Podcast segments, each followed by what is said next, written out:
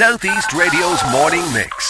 Chat, news, and your views. Alan Corcoran. We have lovely parts in County Wexford equal to it. One of them is Kilmore Quay, and the moon over Kilmore Quay was a huge success for my next guest who joins me live in studio, uh, uh, award winning writer Carmel Harrington. Good morning to you, Carmel. Lovely to talk to you again. Oh, it's just fabulous to be here in studio. Right. You know, just to see you in person again, Alan. We've forgotten what that's like, right? It's Well, great. you, you you have brightened up the studio with your fantastic shade of green because I, I, whether you be male or female, I, just, can you just describe the colour you're wearing today? Do you know what? It's like an emerald green, I think, actually. It's, you know, it's a bright jewel green, and I love Mm, yeah. any shade of green. I wear 50 shades of them, but um, this is probably my favourite one. It green is the, green is the colour for It you. is the colour, yeah. It's a good one.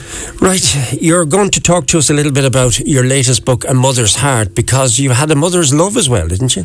No, actually, no. No? A moth- no, no, I didn't have that one. But A Mother's Heart is, yeah, it's my, my 10th novel. Okay. In my 10th year as a published author. So it's kind of a double digit birthday celebration for me that um, I'm writing full time now for 10 years, Alan, would you believe?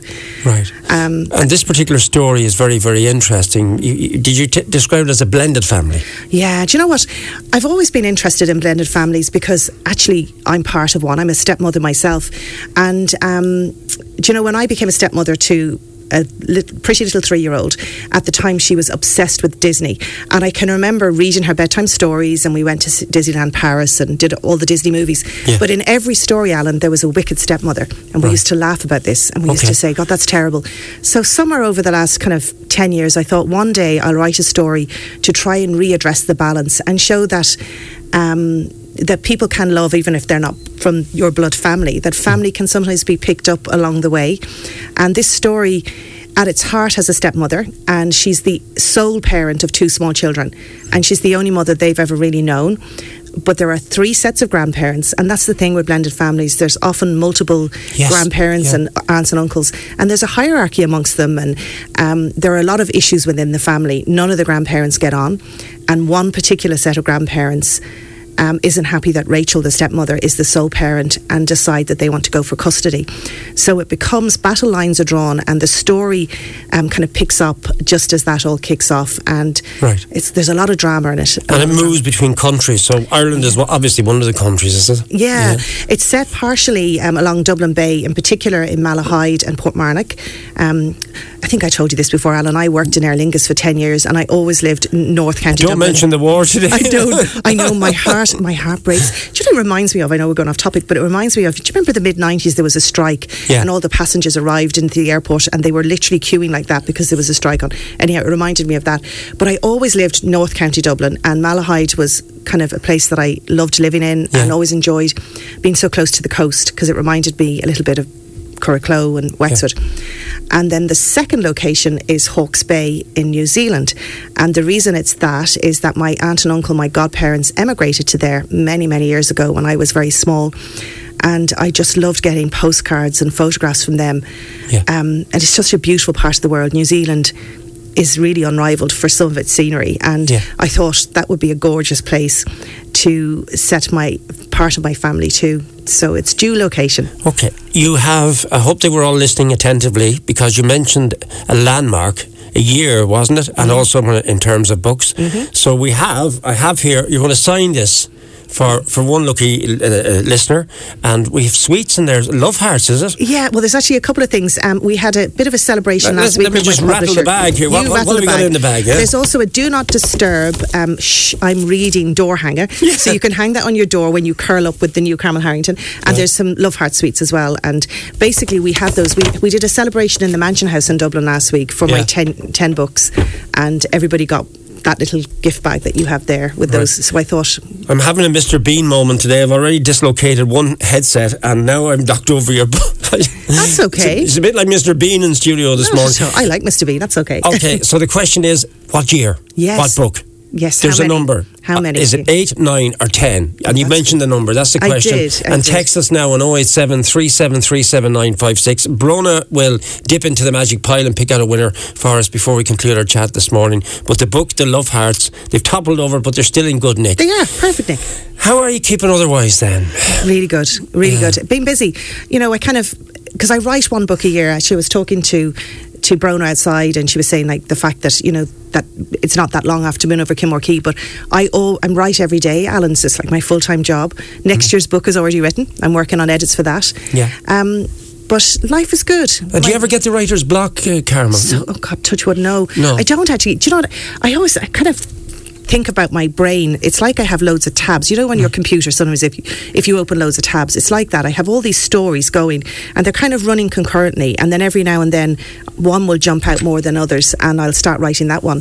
So there's. I've got loads of stories in my head at the minute, trying to decide what 2024's book will be, because I know what 2023's book is. I've written that, um, but in September, when the kids go back to school, I'll start writing for 18 months time again so it's kind of it's a bit of a cycle and um, it's a great one though i love it it's a great fun So we're asking you to text in the number 8, 9 or 10. Th- That's the, the, the key number that uh, Carmel mentioned, and one lucky winner could pick up this beautiful double digits double Double digits di- yeah. Strong hint Uh, 087 You have a wonderful outlook on life. And I don't want to be patronising or anything, but you, you really do, and you always have. How do you do that? well you know what like everyone you, you have days where it's hard you know to keep going and it would be probably probably wrong of me to pretend otherwise, but mostly, most days I wake up with a smile on my face and I go to bed with a smile on my face. And I feel, I just feel lucky. I have a gorgeous um, family, my husband and kids. We just have a nice little life. Our rescue dog, George Bailey, puts a smile on my face every day too. And I'm lucky I've got a. The good dog family. is called George Bailey. Yeah, named after you know George Bailey from It's a Wonderful Life. Yeah. Um, I just, I just when we got him, we rescued him from the WSPCA. Shout out to them. And um, just when I saw him, he just reminded me of an old soul. And Mm. so we came up with George Bailey, and he's like the, the new child now. He's the baby of the family. Spoiled rotten. I have a question. Has it ever happened to you where you've said, What if I never think of another story again? I don't think this type of thing does happen to you No. because you look at the glass half full, don't you? I do, and I always. Do you know what? I'm I'm actually a real people person. I love listening to people's stories, and they inspire me, Alan. You know what I mean? Mm. So so as I talk to people and I hear their stories, it will trigger an idea for me, and I think, okay, Yeah. that's something I can write about. I can twist and turn it in in some shape and form and fictionalize it. But I think because I'm interested in people, Yeah. that helps me as a writer. I'm going to pay you the ultimate compliment I can pay writer, and I hope you'll take it in the mid. Yeah, please. And that is, I, I was privileged to spend an afternoon with the late Maeve Binchy. Ah. I travelled with her. I was on a bus with her. I was in the garden with herself and her husband. She was absolutely wonderful. You remind me of her. Oh, thank you. Well, that is the highest compliment, um, and I really Yeah. appreciate you saying that. And she was a huge inspiration to me, Alan. Um, in fact, the day that I kind of got the nerve up to start looking for a book deal, um, actually, tragically, it was the day she died. But it felt like, it, not in a macabre way, it felt like a sign. Yeah. It felt like she was always giving me a little nod of approval. Um, I have her complete collection in hardback on my bookshelf, Yeah. and it's exactly in my line of sight. So when I write every day, I'm looking at Maeve Binchy books, and I really feel that um, I'd like to continue on the wonderful legacy she gave. Was us, the there any of her stories that inspired you then? Is there any standout one for you from her? I think probably the first one was To Light a Penny Candle, and Yeah. my mum had borrowed it from Wexford Library, and I shouldn't have read it, Alan. It was kind of above my reading age, but I snuck it and I read it by by torchlight under the covers when I should have been asleep, Yeah. and I thought this story was amazing. I just fell in love with it, and I think that remains my favourite. But Circle of Friends also, Yeah. like she was. When you think about it, Maeve Binchy was writing about Trinity and writing about relationships of people from different classes Long before. long before Sally Yeah. Rooney was with normal people. You know what I mean? She yeah. was there first and foremost. Yeah. So yeah, huge there, I mean, we, we were just sharing the shooting the breeze, you and I, this morning. Yeah. As you say, it's great to have you back in studio here. But I mean, Agatha Christie for me was the one. Yeah, she's and great. Mm-hmm. uh, Poirot and, and Miss Marple and the like. Absolutely, I'm reading her biography at the moment. Yeah. There's always a writer that inspires you, isn't there? Yeah, totally. Do you know who I'm really inspired by at the minute? Is a, an American author called Kristin Hannah. Really? And um, Yeah. yeah. I've started to read her backlist.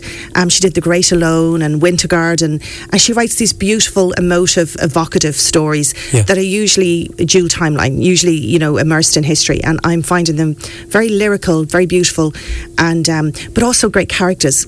And an, another book actually that I adored is a debut novel by an author called Bonnie Garmus, and she wrote Lessons in Chemistry.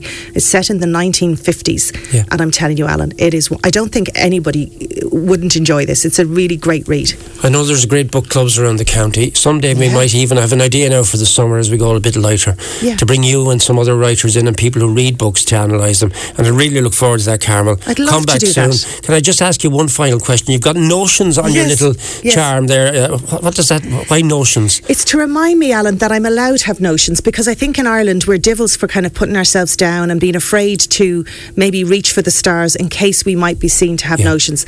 I'm a dreamer. I've always been a dreamer and I reach for the stars every day, I suppose, when I sit in front of my computer. So that Yeah. notions is to remind me I'm allowed to have notions. Kathleen Lacey from Screen has won the book. We're, going to, we're going to bring in the, the, the Furey brothers now to round off the show. Really enjoy that, Carol. Thank you, Alan. Wish Thank you you. well. And that new book of yours is out now, is it? It's out now, A Mother's Heart, yeah. A Mother's Heart.